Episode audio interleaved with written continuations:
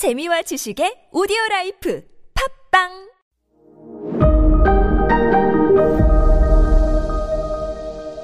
네, 여러분 안녕하십니까. 역사 스토리텔러 썬킴 인사 드리겠습니다. 자, 지금 그, 어, 전쟁 끝난 다음에 도쿠가와 이에야스, 도요토미 히데요리는 살아 있어요. 아들내미는요. 어떻게 선언 하냐면, 새로운 시대가 열렸습니다. みなさん.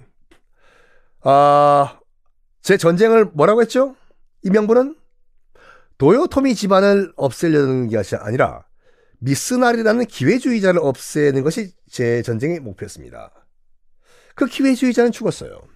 그럼 내가 뭘 어떻게 해야 되나? 어, 린 도요토미 히데요리는 나 도쿠가와 이에야스가 보호하겠습니다. 그래서 보호하겠다고 선언을 해버려요.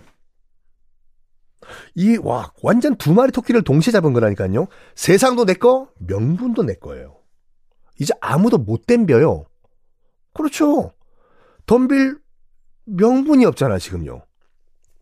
자, 이제 실질적으로 세상을 차지한 도쿠가와 이에야스는 아, 근거지를 바꿔버립니다. 요때까지만 하더라도 권력의 중심은 오사카였어요. 왜? 도요토미 히데요시의 이른바 나와바리가 오사카거든요. 여러분 오사카 많이 가시죠? 오사카 가시면 어디 제일 먼저 가십니까? 아, 오사카 성 가시죠? 오사카 성을 누가 만들었냐? 바로 도요토미 히데요시가 만들었어요. 그 도요토미 히데요시의 성의에 의해요. 거기에 계속 있을 수는 없잖아요. 아, 물론 그때도 덴노와 그, 그 일본 왕은 교토에 있었어요. 교토는 일본의 천년 수도예요. 어찌됐거나. 수도라기보다 고도라고 하죠. 오래된 수도라고. 하지만 실질적인 권력의 중심지는 도, 도요토미 히데요시의 오사카잖아요. 난 여기 싫다. 예요. 어디로 가냐? 내 나와바리로 옮기자. 어디에요? 에도죠. 지금의 도쿄로 근거지를 옮겨버립니다. 그리고 스스로 에도에서 스스로 쇼군 자리에 올라요. 요때부터 이게 1603년이거든요. 세키가하라 전투가 벌어진 3년 후 1603년에 권력의 중심지를 오사카에서 에도, 지금의 도쿄로 옮긴 다음에 스스로 쇼군에 올라요. 도쿠가와 이에야스가. 이때부터를 우리가 뭐라고 부르냐면 에도 막부 시대라고 부릅니다. 물론 일본 왕 덴노는 그 아직 뭘 하든 간에 교토의 허수아비 왕으로 앉아 있는 상태예요, 지금요. 에도 막부. 다시 한번 말씀드리지만 일본 역사는 앞에 있는 거는 그, 그 당시의 권력 중심지 이름이고 동네 이름이고 뒤에는 권력의 형태예요. 에도를 중심으로 한 막부 군사 정권이라고 보시면 되는데 일본의 마지막 근대 정권이죠. 왜?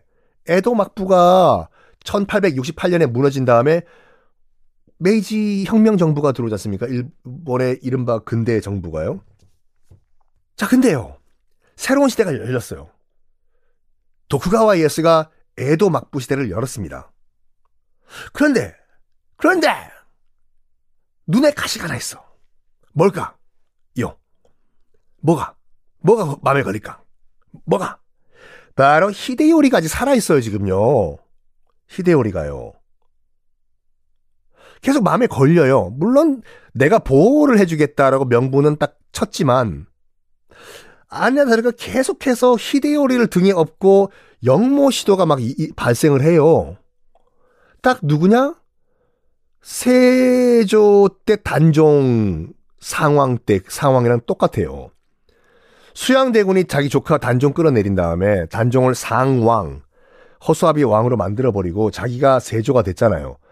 그렇지만 단종 복위 운동 무슨 뭐 우리가 알고 있는 그 사육신 등등등 성산문 등등 등장해 가지고 다시 복위 운동을 하지 않습니까?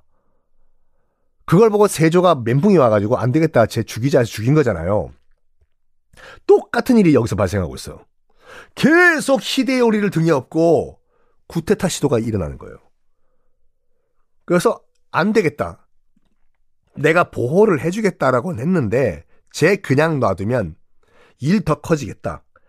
해서 요것도 굉장히 복잡한 스토리예요. 히데요리는 어떻게 제거가 됐는지 이것도 여러분 난 책 읽기 싫다 하시는 분들은 많아 보세요. 아니면 그 빌려봐요 빌려 그냥 대여해서 보세요. 난 사기 싫다 하시는 분은. 결국에는, 결국에는 도요토미 히데요리가 거주하고 있던 오사카성을 공격을 합니다. 치열하게 방어를 해요. 오사카성에 남아있던 히데요리와 도요토미 히데요시의 가신들이지 않습니까? 최후의 가신들.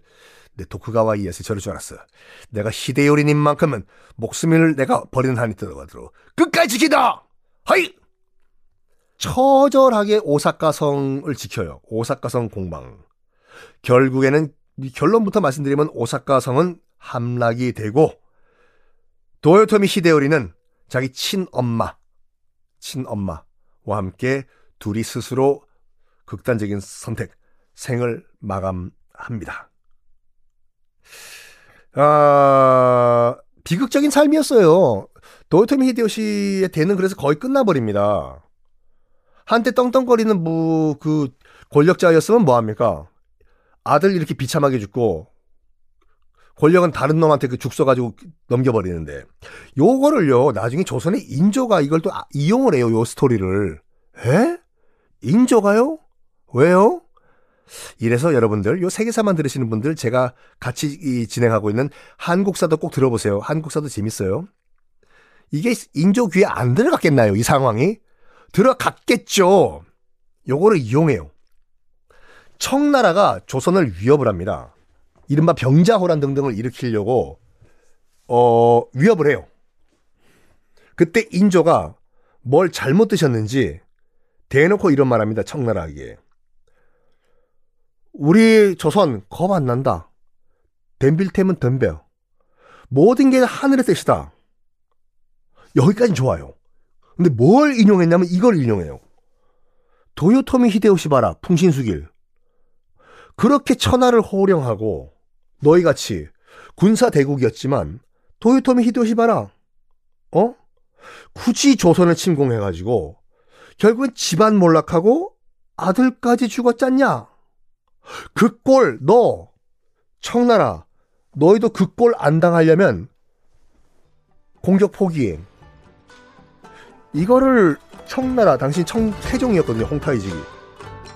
그러니까 들었었다고 치면 아 여기까지 하네. 아 열받아가지고.